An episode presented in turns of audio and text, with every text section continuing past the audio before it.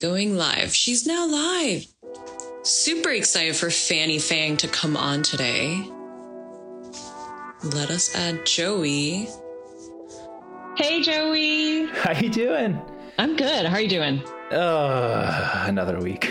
Just happy to be here, you know. Exactly. Hey everyone, welcome to Plum Radio. We are a weekly Instagram live show that covers news, pop culture, and politics from an Asian perspective. I'm your host, Dolly Lee. This is my co host, Joey Yang. Hi everyone, congrats on surviving another week another week. This is episode 19 of Plum Radio, and we have a really awesome guest today. Fanny Fang, all the way from Manhattan, Kansas. Fanny is a 25 year old uh, candidate running for Riley County Commission in District 2. So Fanny is someone who actually grew up in Manhattan, Kansas. She grew up in her parents' store, the Asian Market. It's an international supermarket in Kansas, one of the few in Manhattan, Kansas that offers groceries and supplies from over 100 different countries. And she was actually inspired to run for office after the incumbent commissioner, Marvin Rodriguez, made this racist comment that people in Kansas aren't going to be getting coronavirus because there aren't that many Chinese people in Kansas. Yes, facepalm, facepalm, facepalm.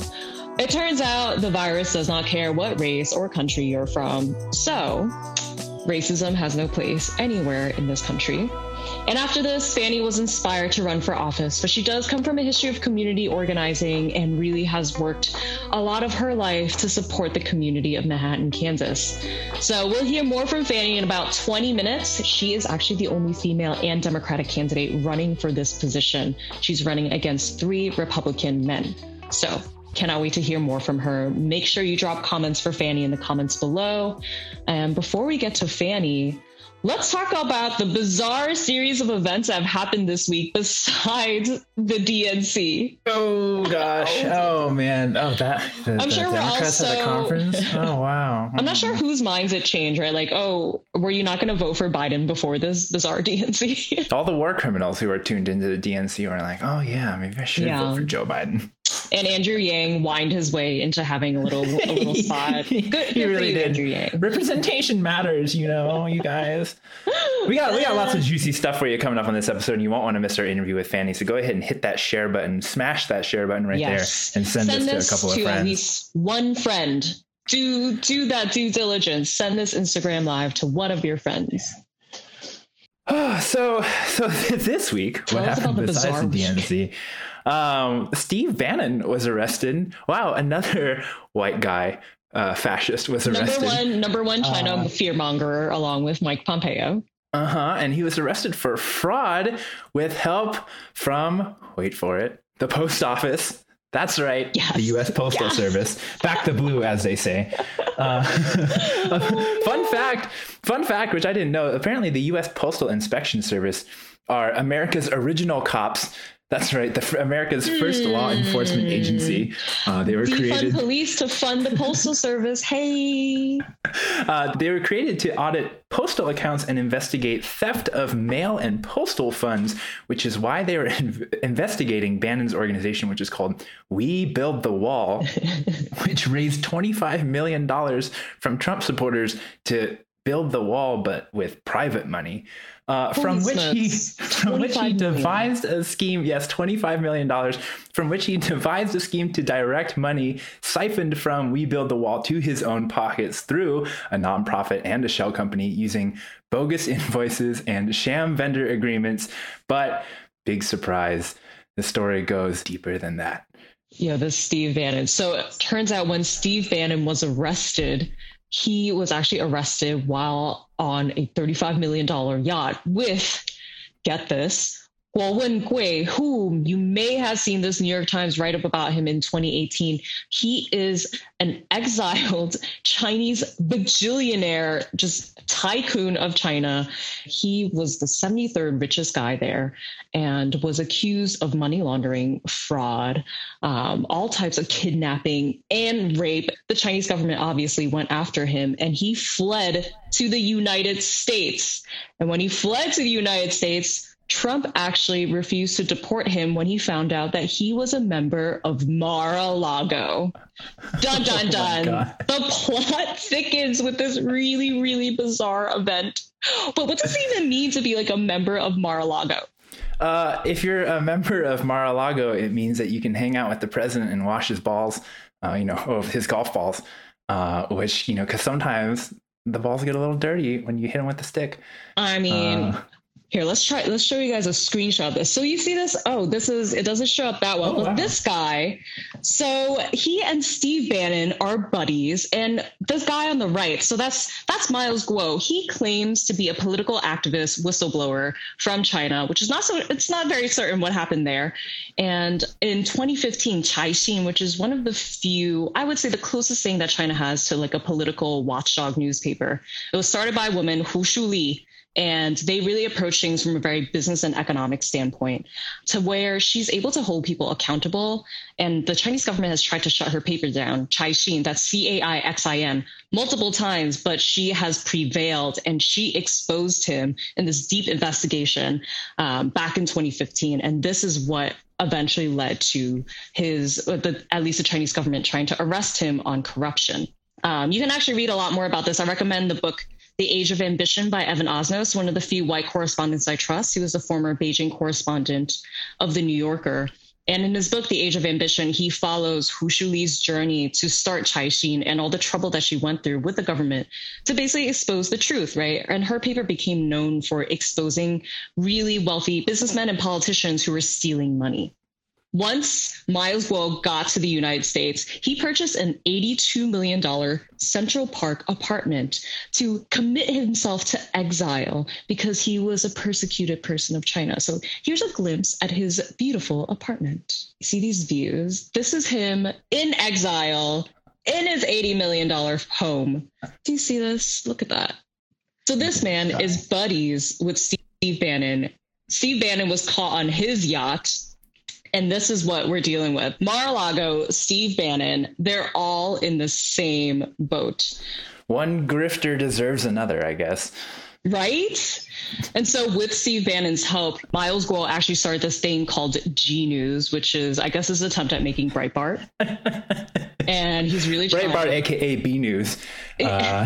it's mostly just his blog. It's his blog of things that he's interested in, and a lot of it is just about you know see Let's see if we can, can show you guys some of these. It's his blog where he talks about how Steve Bannon got arrested, um, all types of stuff. Let us see. This is a new thing that we're trying out to try and show some of these screen shares. Check out this technology, by the way. Amazing technology. Look, you screen share and Instagram Live. So I can't find that. But apparently, in GTV Media Group, that's the owner of G News, they got investigated by the New York State Attorney General, by the FBI, and by the SEC for a $300 million private investment offering, which came with help from Steve Bannon.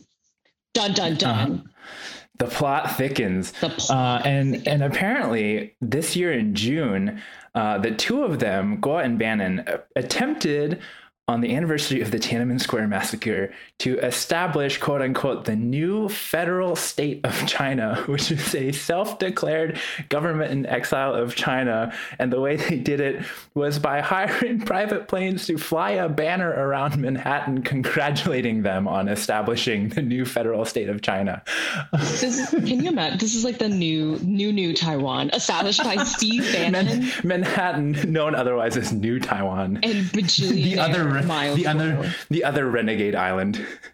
I mean, why why are we even talking about talking about this? Why does this matter? I mean, the reality is Steve Bannon is a really smart man. I mean, he helped to get this president elected. He is a media connoisseur. He really knows how to manipulate the public and public opinion. And he is deeply connected to this guy who is a corrupt bajillionaire who is protected by this president because he's a member of Mar-a-Lago. None of this, it, this, I feel like we're, we're reading an onion article, but we're not. This is the reality that we're living in is unbelievable. And all of this because Steve Bannon was taking money from the Build a Wall Foundation. Well, you know, if you want to, as they say, if you want to keep from getting deported, just send the president a couple thousand bucks every month and, and try to wash his balls. Uh, That's yeah, that's the way you can keep from getting deported in America. Mental note. Oh Okay. my god. It's so crazy. If you guys look up this New York Times article from 2018 when they covered Miles, I mean, it's he claims to be a whistleblower, so now he's claiming that he's exposing other corrupt Chinese bajillionaires. Yet he and Steve Bannon were on this $30 million yacht. Yet he has his $80 million New York City home. Yet they're establishing the new federal state of China. So it just shows how the conversation of China is just another pawn in these people's political play of like who gets to be a Mar-a-Lago buddy buddy, who gets to be friends with Steve Bannon, who gets to create a media outlet, who gets to control public opinion. It's wild. Yeah, that's money and power for you. So Ugh. Ugh. anyway, so, So, yeah, yeah, we'll, we'll be be we'll be following this. story uh, because it it is it is both unexpected and also entirely expected. So we'll be It's keeping an so eye on this one here at Plum so, Radio. So bizarre. But yes, before before we get to Fanny, Fanny will be joining us in just a few minutes. Let us do our weekly segment, our whole and blessing of the week.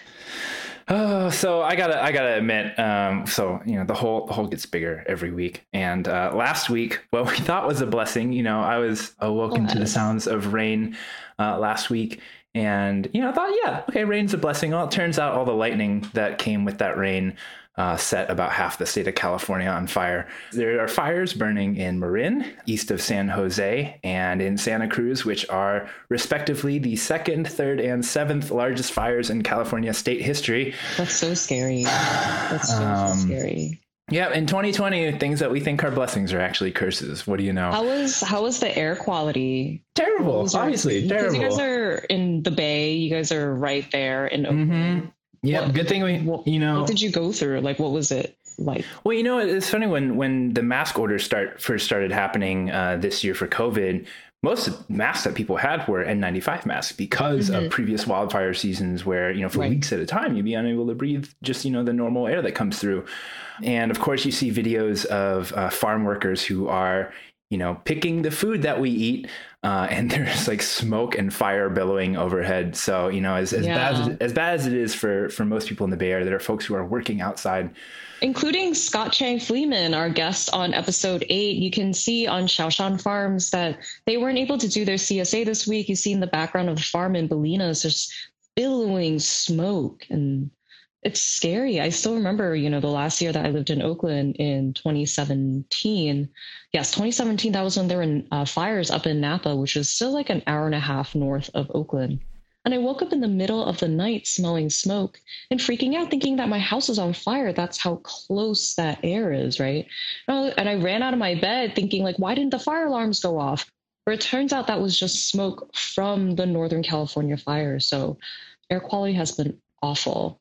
Yeah, and uh, th- there are reports that now there are there is not enough prison labor to fight the state's worst wildfire season ever because the global pandemic, which ran rampant in California's prisons, infecting thousands and thousands of prisoners, knocked out a couple of the prison firefighter squads in California. Apparently, California So has 77 crews of inmates who are firefighters who get paid between two and five dollars a day plus Oh my god. one dollar an hour profusely. plus Oh a my dollar an hour for the time where they're fighting the fires. Um, and it turns out prisoners make up about 40% of the state's wildfire crews. And of course, it's almost impossible for these inmate firefighters to get jobs in fire departments after they're released because most fire departments won't hire felons. For most firefighting jobs, you need EMT certification, and you can't get EMT certified if you've had a felony in the state of California in the last 10 years. So again, when we're following the money, the state of California admits that the inmate firefighter program saves the state of California $100 million a year Wow. because the free market is never wrong, are we? You know, when we know figures like this, when we know that 40% of the firefighting force is inmates, when we know that it's saving California $100 million a year, how could we deny that our prison system is modern slavery? I mean, it's appalling that one, you know, prisoners are now, because of the close quarters that they live in, they are all falling ill to COVID, that because they're all ill, they can't be the slave labor that we depend on to put out fires in California that are just ravaging the state. And as proven by our current federal government, that we can't rely on the federal government to send help. I mean, Trump has said before during previous California fires that California should just burn. That's the amount of antagonism and hate that he has towards the state of California, towards these more liberal cities or liberal places in which people live. The fact that we're even in this mess is just a horrifying, horrifying example of what the US has done to the Black and Brown community by putting so many people in prison. Joey and I have actually been reading this book with our good friend, Dr. Adrian De Leon. Shout out to Adrian, who was our actually second guest ever on the show. Prof. Adrian uh, has been reading Golden Gulag by Ruth Wilson Gilmore. This is a really eye opening book. Um, we've been learning a lot through this book about the California prison system specifically.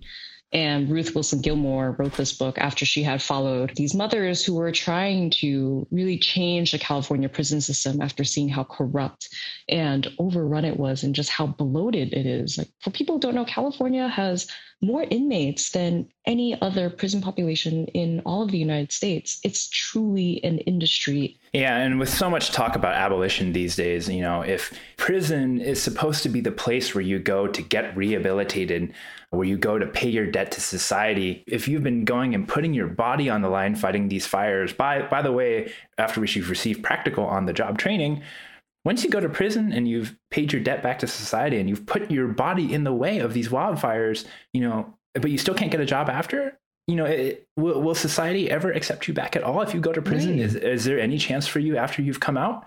Right. Um, and the danger so, that you put your, I mean, shout out to our friends who are firefighters in California, our friends like Stacy, who just every shout out year, Joel.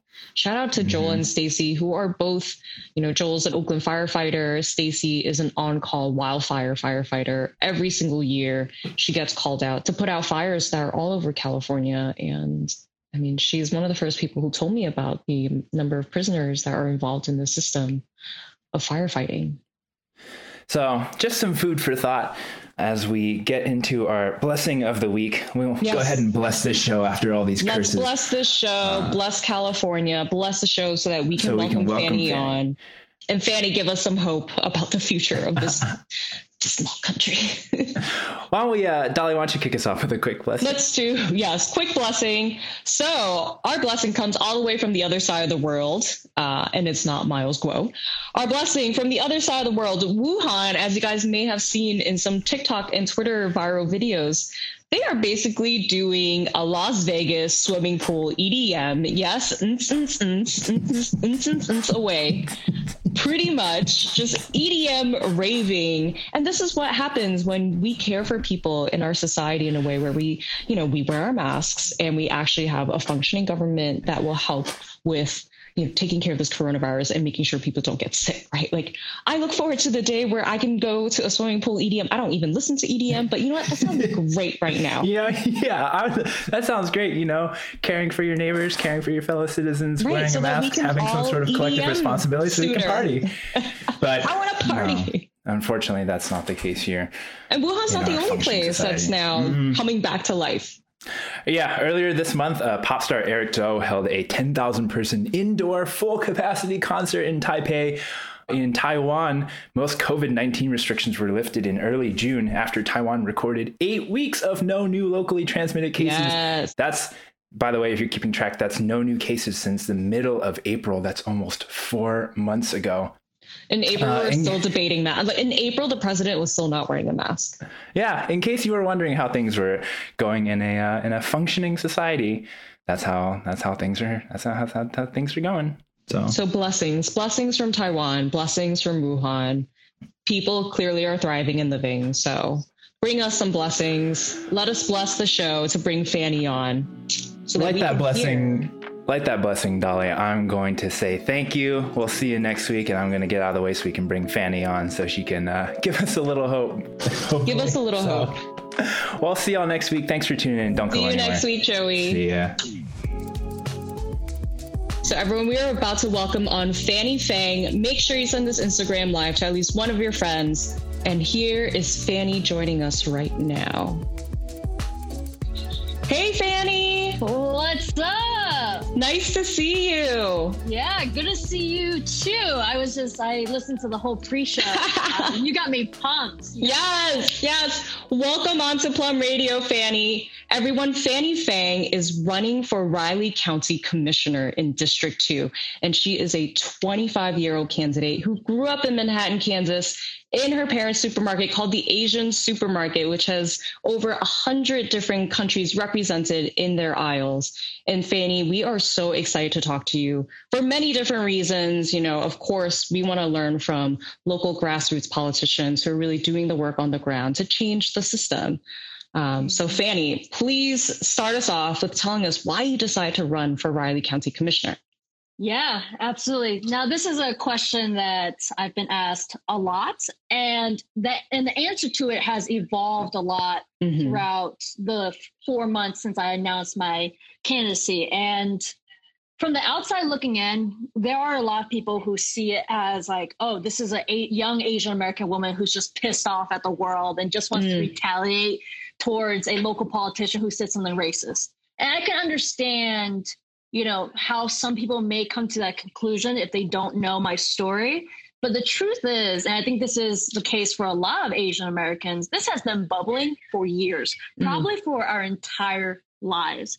So, like, my parents came into this country under the belief that they had an equal opportunity to have a life, liberty, and the pursuit of happiness, right? That is in the Declaration of Independence in this country.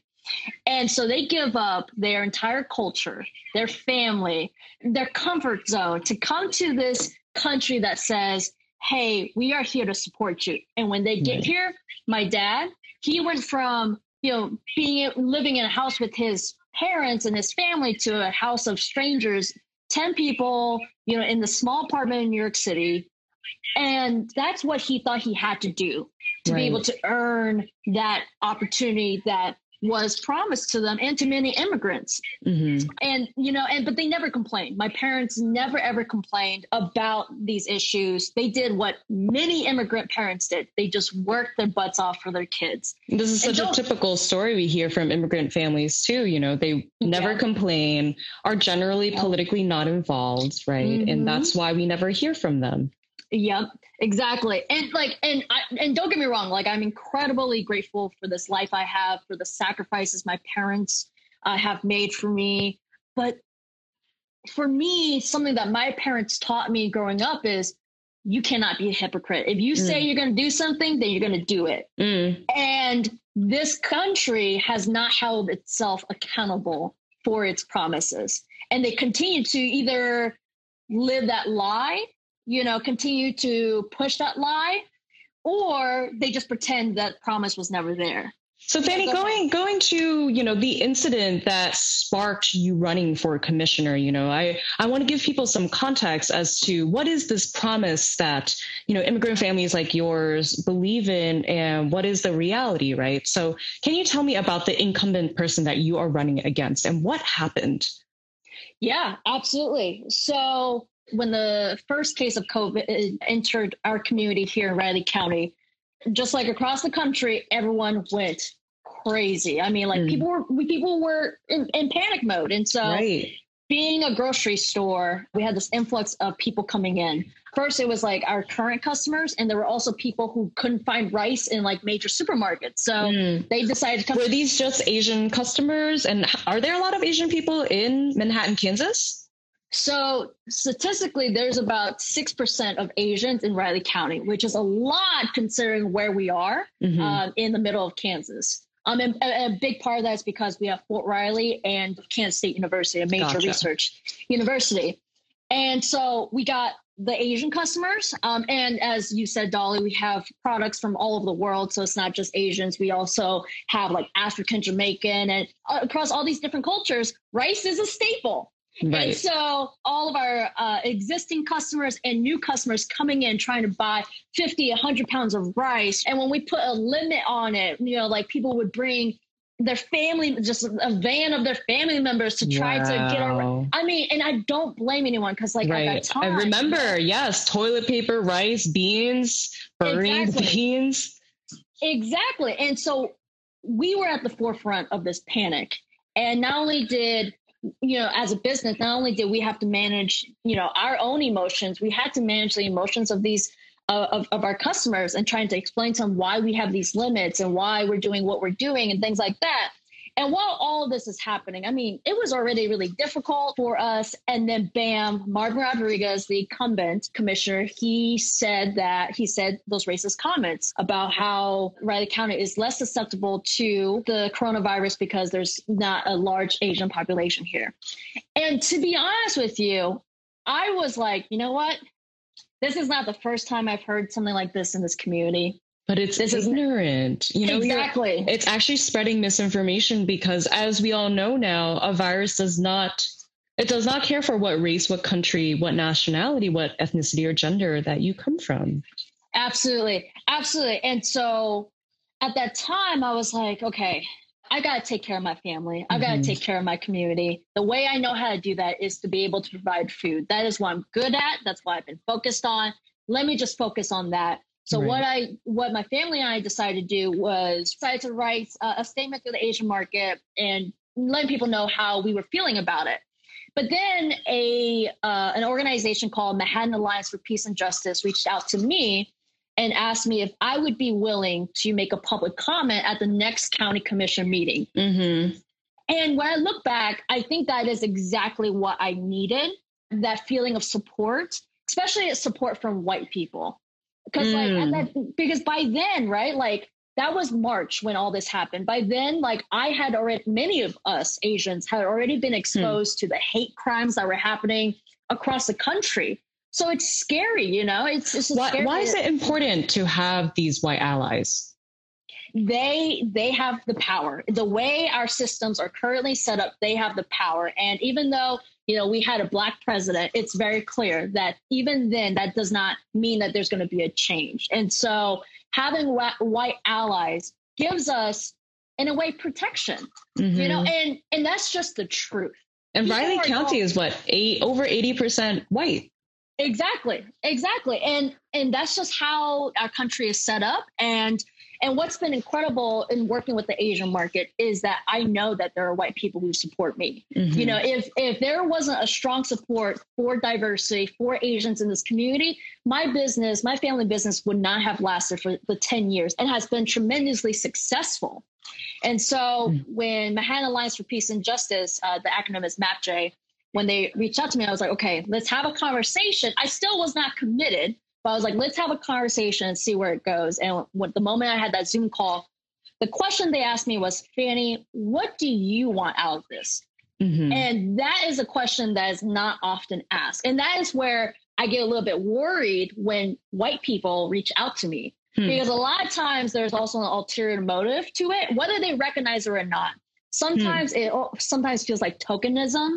Uh, sometimes it feels hmm. like they're just trying to check a box, or they think it's a trend right now, like it's a popular thing to do right, right now. Right, right, you know, we're we're seeing that with the Black Lives Matter movement right now. Like right. all of a sudden, you know, the protests no longer get the media coverage. No one talks about it anymore, but it's still right. happening, right? Right. And so I'm always very skeptical. But the moment they ask me that question, what do you want out of this Fanny? I was like, I am committed to working with you. And so I made my public comment and and it was uh, it was a very emotional public comment. I don't think I was not prepared to just mm-hmm. kind of bare my soul out there talking about being 10 years old and having my first racist encounter and that was when i realized that there was something different about me and then coming home and now being at the time 24 now i'm 25 coming home and now seeing a local politician reiterating these these mm. this racism you know and now in the middle right. from the very community that you and your family have been feeding for over exactly. a decade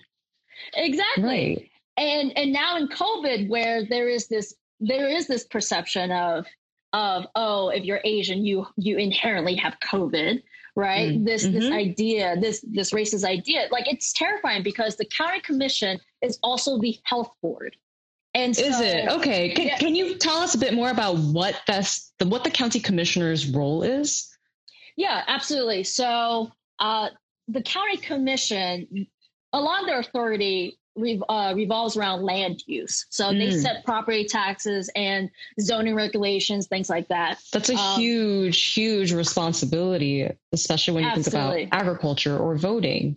Yes, absolutely. And then low low income housing, like mm-hmm. when just in general, housing and and business districts, things like that, they play a very pivotal role. But now with COVID, the reason why they're getting a lot more attention is because here in Riley County, they are also the health board. What that means is, is that they get to accept or deny recommendations from the local health officer. Now, the local health officer, she does have some authority where she doesn't have to go through the county commissioners to be able to say, I'm going to do this, such as closing uh, bars or restaurants mm. that have not been following the order. So she is like the enforcement entity. But when it comes to writing the local health order, that has to go through the county commissioners and they mm. get to say, yes, it can, this can be there. No, it cannot. And for some time, the local health officer was strongly recommending masks, which I was against. So I've been very vocal about that. Uh, but recently, she changed her mind and said we need to require a mask mandate countywide. Sorry, can you clarify? You said that yep. you were against the suggestion, which means so you were you for required masks? Yes, okay. I was. I was for required masks. I I was very disappointed that our local public health officer mm. uh, only wanted to be strong, only strongly recommending it. Uh, but eventually, just a few weeks ago, she changed her mind and wanted to require it. But the county commissioners three to zero. So there's three county commissioners. Mm. They denied it. They rejected it. And so she has no choice but to strongly recommend it. Wow. Um, wow. What do you what do you think is the danger of putting that message out there from these commissioners? That science does not matter. And that is what we are seeing across the country, that they are clearly not listening to the experts and that they are going to prioritize their politics over people. And here's the part that has, since we spoke on Monday, mm-hmm. a new development has happened. We've had mm. two new outbreaks in Riley County. One is in rural Riley County, northern Riley County. Huh. And up until this point, the county commissioners have been using rural Riley County as a reason to not have a countywide mask mandate. They've been saying, well, the city of Manhattan, which has 50,000 people, uh, so a significant portion of the 75,000 here in Riley County. Uh, they have passed their mask mandate. So the county commissioners were thinking, well, if the city of Manhattan requires it, then all that's left is rural Riley County. And, you know, there there's not a lot of people out there, so we don't have to worry about it. Well, hmm. now there is an outbreak in rural Riley County at yeah. a school district, at a school district. Yes. And, and I just think about like with schools reopening, K State just reopened, and that Kansas State, K- yes, mm-hmm. Kansas State University, and there was already an outbreak there at a fraternity house.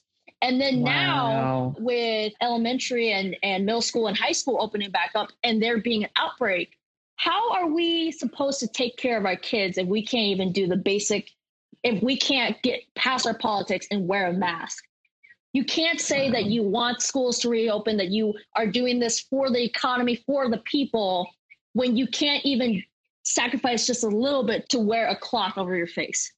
Yeah, that is really scary. As you know, K State is a huge school, Kansas State, massive school. As you were telling us, they recently had a huge football game where they allowed tens of thousands of people to be there. No mask requirement from these three commissioners. That is just jeopardizing the people of Riley County's health. Yeah, so they haven't had the football game just yet. Mm-hmm, they haven't had the football game yet. J- just yet. But yes, the board of commissioners allowed them to go past the 2000 attendance mark to have 12,500 people. And the yeah. thing is, is that if the county commissioners had required masks back in March or April, we could have had football games. Right. You know what I mean? if we were thinking about the greater good of all the people. exactly. Which and, and, the thing is is like here especially in riley county we need to have football games. We mm actually need to have those games if our local economy is going to survive because our economy the way it's set up it's so dependent on kansas state university on fort riley. And mm. so it is a difficult decision to be made but we should have never gotten to this point where we're still having this conversation of how dangerous football is because if we had just over the summer when students left if we had just gotten our shit together mm-hmm. to you know, our shit mm-hmm. together and just wore masks, we would have had a lot of issues solved and we would have had a plan. There's still right. no plan because wow. our commissioners continue to prioritize their politics. So tell me, Fanny, what would your plan be? How would you do things differently if you were to sit in this position of Riley County Commissioner? Yeah, so I talk a lot about this mask mandate. Um, and so obviously I would institute a mask mandate, but that is simply a band aid to the issue. Mm-hmm. You know, we're like, why are there people in power against the mask mandate? And why do they prioritize their individual values over the collective good? And that is a conversation that we need to have, not only here in Riley County, but across the country, mm-hmm. right? And so for me, there are a lot of policy decisions that have to be made that may address some of these things short term but long term is is about fundamentally transforming the structure of our county government so that it does prioritize people over politics to be human first. And so when I started this journey as a candidate for public office, I had an incredible group of people, experts at Kansas State, people who have lived here for over 20 years, you know, who were on my team helping me develop policy issues. Mm-hmm. And that was probably like a two month process. And there were five different areas we focused on, which were food insecurity, housing insecurity, economic insecurity, legal equity, and health equity. And I am so excited that if I were to be elected to be able to implement hopefully some of those recommendations, because they have been vetted not only by experts, but, but by people who live here mm. and are impacted every day but what I also discovered was that there are some common denominators across all these different issues, and that is there's still not enough access to county government for the majority of residents. And that the representation in our county government from the employees to advisory boards is it does not reflect who actually lives here. And right. so when I get into office, my hope is that we can increase access to county government. And that means having a mechanism for online public comment, having meetings mm. at 7 p.m. instead of 8:30 a.m. when people right. are, are, are at work, making sure that important documents that county government distributes are in different languages mm-hmm. with, and then with with increased representation making sure that we actually do outreach to different uh, constituencies and say hey there is an opportunity on this on the law board would you be interested actually going out to these people and saying this opportunity exists rather than thinking they're going to come to us and that right. is the problem and and i think this is across the country government just has become very passive it mm. needs to be more proactive if they want to have a government that truly represents the people so those are just some things that i right. hope to do now, Fanny, who are the people of your community and why do you think you are qualified to serve them?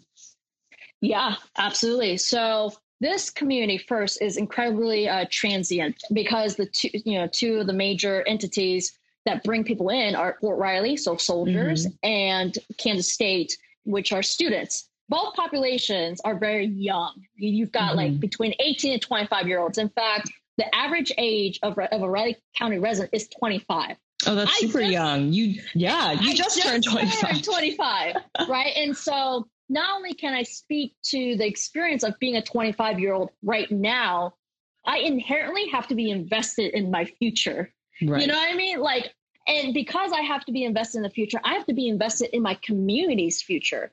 Because what happens here is going to dictate the opportunities that are available to me, to my future family, to my friends, to my neighbors. Mm-hmm. And so mm-hmm. there is a lot more at stake for me than, frankly, a white 75 year old male. Mm-hmm. That's just the truth. There is a right. lot more at stake. And because there's more at stake, as we've seen with COVID, when we're back up against a corner, two things happen. Either we crumble under the pressure or we excel or the mm. best comes out of us. And I've seen that in this community. And I want to be able to amplify those voices and be inspired from all this and have it reflect in our county government. Right. And tell me about how growing up in the Asian market informs your experience of working with your community, of community organizing. What is your supermarket's role in Manhattan, Kansas? So, my background, my educational background. So I was raised here, and then I went to New York University and studied sports business. The other Manhattan. The other Manhattan, Big Apple. From exactly. Manhattan to Manhattan. Exactly. I went out there looking to go into the sports world.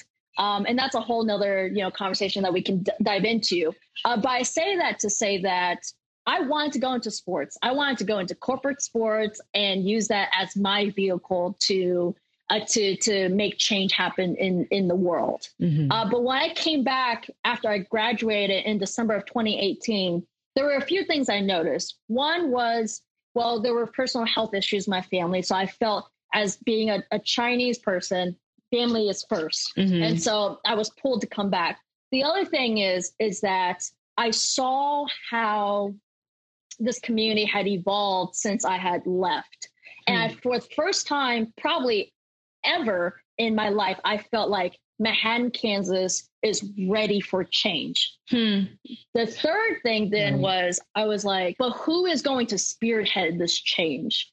You know, because I can see that residents want it, but I didn't necessarily feel like businesses represented that urgency for change or that our government, and this is me speaking now, but at the time it was more on the business side. I was like, there is a need here from not only ethnic communities, but from white community as well, wanting to learn more about different cultures.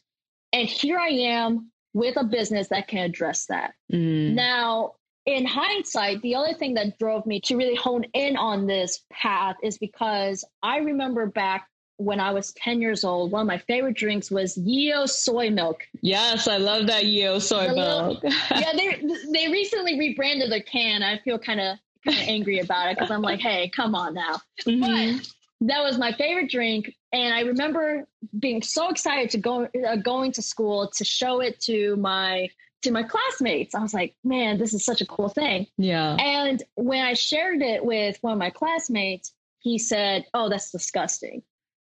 And that's awful. 10, at 10 years old to hear that, I mean, that's traumatizing because I've kept that with me for so long. And so now what I'm trying to do with the Asian market is for it to become a bridge to that gap, the disconnect. Mm-hmm. Uh, mm-hmm. because the other thing is, is that I also have a lot of empathy for those who may think certain foods are weird or disgusting. Right. Most of the time, there are people who have never had the opportunity to go outside the state border of Kansas. Right, right. You know, and so for me, in the last two years since I've been here, it has been a mission of mine to help people explore the world in 15 minutes at the Asian market. Mm-hmm. And to and to also say, look, we are different. That is a fact. But there are ways that we can come together and see the similarities. And one way is through food. And one of my proudest moments is working at the store and seeing a white person walk in with an ethnic person because I wish I had that when I was growing up mm-hmm. here and mm-hmm. I didn't have that.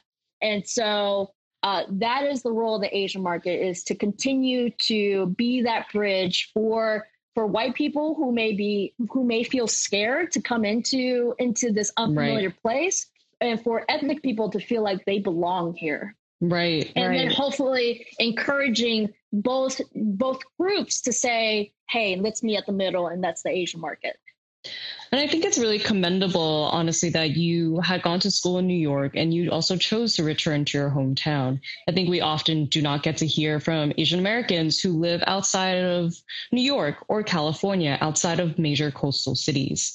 Right. And to, you know, I, I'm sure your parents also had their reasons for ending up in Manhattan, Kansas. So I'm very curious to hear about how your family ended up there and why you also decided to return.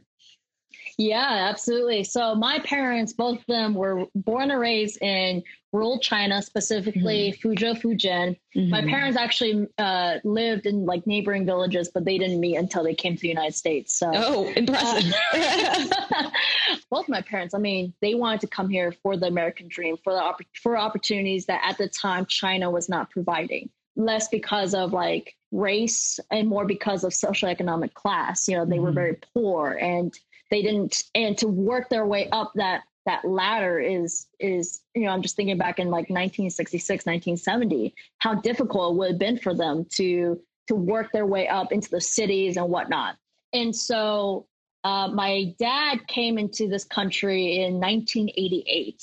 He was an entrepreneur from the very beginning. He was also kind of the black sheep of the family, hmm. which in a way I can relate to. Uh, and I'll go into that some more. But my dad always wanted to be an artist. And at, the, at you know like he would literally make his own painting materials yeah. because uh, you know and you know actually i don't know if we mentioned this but my dad actually also really wanted to be an artist growing up as well. So they have that in common. Yeah. And unfortunately you know life demanded him to be more focused on making money because that yeah. was survival. You know it's interesting because like he like when i growing up when my dad told me that he was raised on a farm i just thought wow that's a lucrative business because here in riley county there are like a lot of farms and, mm. and when i look and i see like these big machines as a kid you just think wow they must be rich right now right. as an adult i know that's not the case when i learned that my dad it was for survival mm-hmm. you know the mm-hmm. food that they harvested was all for survival i was like wow this this changes it and so you know, but my dad never gave up on that dream. And so then he decided that, you know what, I want more. I mm. want more. I want better. And he heard about this country called the United States of America. Put all of his money into coming into America illegally, unfortunately. Mm, mm-hmm. Uh, but at that point, there was no other choice for him. Yeah, an undoc- um, story of an undocumented immigrant, you know. Yeah, absolutely. I think a, uh, another reason why he wanted to come to this country was because he wanted to pursue his his dream of being an artist, and he mm-hmm. knew that being raised in his family that that probably would not happen.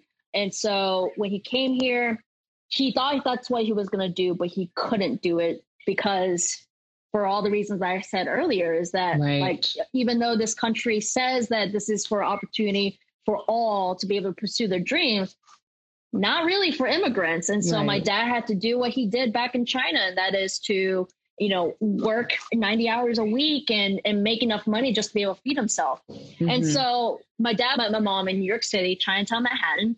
And my dad, his entrepreneurial spirit, he wanted to own his own business. Mm. And so seeing that New York City being very saturated, he decided to go westward. He first made his way to Zanesville, Ohio, and that's where I was born, where my brother and I were born and he had a Chinese takeout restaurant. Did very well until a bigger restaurant opened. And so he had to close down, pack up his bags, and just went west again. With no, really with no strategy other than I just need to find a different place. Right. And and so then he got his map, went and went and made it to Salina, Kansas, and there he opened up a Chinese buffet and mm. uh, did mm. well. Uh, but then there was some mismanagement, had to close. By then, though, my dad's English was good enough, and he had developed um, a lot of relationships with people. And one person said, "Hey, there's Manhattan, Kansas. Uh, there's a property that is uh, that is available. You want to check it out." And in the Chinese culture, especially in my family, owning property means you made it. And so my dad heard, "Oh, you can actually own the property that you operate your business on. Let me check that out." another reason why he decided to make Manhattan, Kansas home and to raise us here is because it reminded him a lot of his village. Mm, it reminded him that's a lot. very sweet. The the the way people treated him, welcomed here him in this community. He has always remembered that. And that's why and now my dad being 53 years old, you know, he continues to say we need to continue to reinvest in this community because they've done so much for us. Right. And so here I am running for Riley County Commission. Amazing. And, you know, I, among Chinese communities, I would say, you know, shout out to all the people who are rooting for Fuzhou and very excited to hear yes. that you're from Fuzhou. Shout out also yes. to Fuzhou America, who also helped connect us. Fuzhou people, for people who don't know, are known for being incredibly entrepreneurial, hardworking, and a lot of the Chinese communities are out in the Midwest actually are they're as well because of this ability and desire to be able to explore and make it no matter where you end up in the United States, even if it's not a major Chinese city. So, really, mm-hmm. props to that. And since we only have a few minutes left, I wanted to get to one of our questions from Caleb, uh, which is, you know, on our, all of our minds, really. How do we get Asian American voters to come out and vote? You know, the Asian American community is one of the least engaged politically, and you are someone who is, you know, really putting yourself out there, and of course, going beyond tokenism too. How do you get your local community to come out and vote? It has been difficult. Even when I go canvassing, when I've knocked on doors uh, and it's an Asian person and they actually know me from the Asian mm-hmm. supermarket, mm-hmm. I, I, I, so to be honest, I thought it would have been easier to uh, to to get them engaged in this process because of my relation, you know, me owning the Asian market and that relationship there. It has actually been incredibly difficult, and I think it's because Asian Americans we don't like to tell anybody we're struggling. Mm-hmm. The idea that we struggle goes against what um, how a lot of Americans see us because of the model minority myth, and so to get Asian Americans, especially or Asians, politically engaged I think there also needs to be a, a, a conversation about mental health, mm. about how it is okay to struggle. Mm-hmm. You know, how it's okay to say, it has not been great for me and that I do need help. And that's the part that is so hard. And growing up, that was a hard part for me is asking for help. I think knocking on the door and saying, "Hey, I'm here to help you." They're like, "Oh, by saying that, I think what what they hear and what I heard when people say I'm here to help you is, oh, you're not good enough. Mm, you're not mm, good enough, right? Mm-hmm. And especially for Fujianese parents, where they give up so much to come to this country and to ask for help, that just that yeah. does not align with with their narrative, right? And, right. and and but the problem with that narrative is the fact that we are humans. Mm-hmm. You know, mm-hmm. I feel like especially with Fujianese parents, I think a lot of my Fujianese friends will relate to this they're very robotic in what they do. and they've been forced to do that. Right. It's survival. Reasons, right? It's it is survival. Right. Exactly. People ask me, one question I get asked often is like, how did your parents deal with racism? Quite frankly, I don't think they ever did. Right. Because because when you're surviving, you're like, you know what, I don't give I don't care what people say about me. I just need to make sure I make enough money to feed my family. And so I, I, I think I think it's and ultimately it is also up to us kids to have those conversations. Right. I think that is how it's going to change is this generation, my generation, and you know, people who are younger than me having those conversations with our parents. And my hope is to be able to inspire Fujianese people who are watching this to have those tough conversations because even though I talk about this relationship with my parents, it, it was tough. We had a mm-hmm. lot of tough conversations um, and the only reason why I can do this is because of those tough, tough conversations I had with my parents. Right. And it's so meaningful, actually, that you're running for this position in response to a comment that, you know, in their generation may have just gone completely unnoticed or ignored, right? Like blaming mm-hmm. Chinese people for the coronavirus. And Fanny, in our last minute, I want you to be able to, you know, how can people learn more about your campaign platforms? How can people get engaged and support you? You know, I know that you're also doing this campaign in the middle of COVID. So that adds an extra layer of distance between you and the people who could be supporting you. Yeah, absolutely. I appreciate you asking that question. So we do have a website. It's fangforrileycounty.com. Uh, there you can learn all about my uh, platform issues, about how to uh, vote. Actually, on that note, if you go into my website, we have information in Chinese that you can share with your with your family if you want. We also have it in uh, in Spanish and Hindi. Um, and so, like I said, you know, uh, we are all about language accessibility here. So we've got that available. You can also donate, and you know, five dollars goes a long way. Everyone, that was Fanny Fang, the sole female and Democratic candidate running for Riley County Commissioner in Manhattan, Kansas. Thank you for listening to this episode of Plum Radio. Our show is produced and edited by yours truly, Dolly Li, and my co conspirator, Joey Yang. We're hosting an exclusive screening for our Patreon subscribers of a new documentary film called First Vote about first time Asian American voters, from the left wing to the Tea Party, from Ohio to North Carolina. Our virtual film screening will take place later in September. So if you want in on this, and guys, you definitely want in on this, because I've seen this documentary and I know the filmmaker, it's very, very worth your time. Come support Plum Radio over at patreon.com slash plumradio. For just $5 a month, you'll be supporting independent media like us, and you'll receive exclusive invites to these screening events, plus monthly Q&A Zoom calls with me and Joey. So head on over to patreon.com slash plumradio. We're trying to reach 250 subscribers by the end of 2020. Make sure you send us your blessings over at hi at plumradio.com. And if you love our show, share this episode with a friend, encourage them to register to vote, and give our show five stars on Apple Podcasts because it really helps us reach new audiences. Until next Sunday, I'm Dolly Li. See you next week for episode 20 of Plum Radio.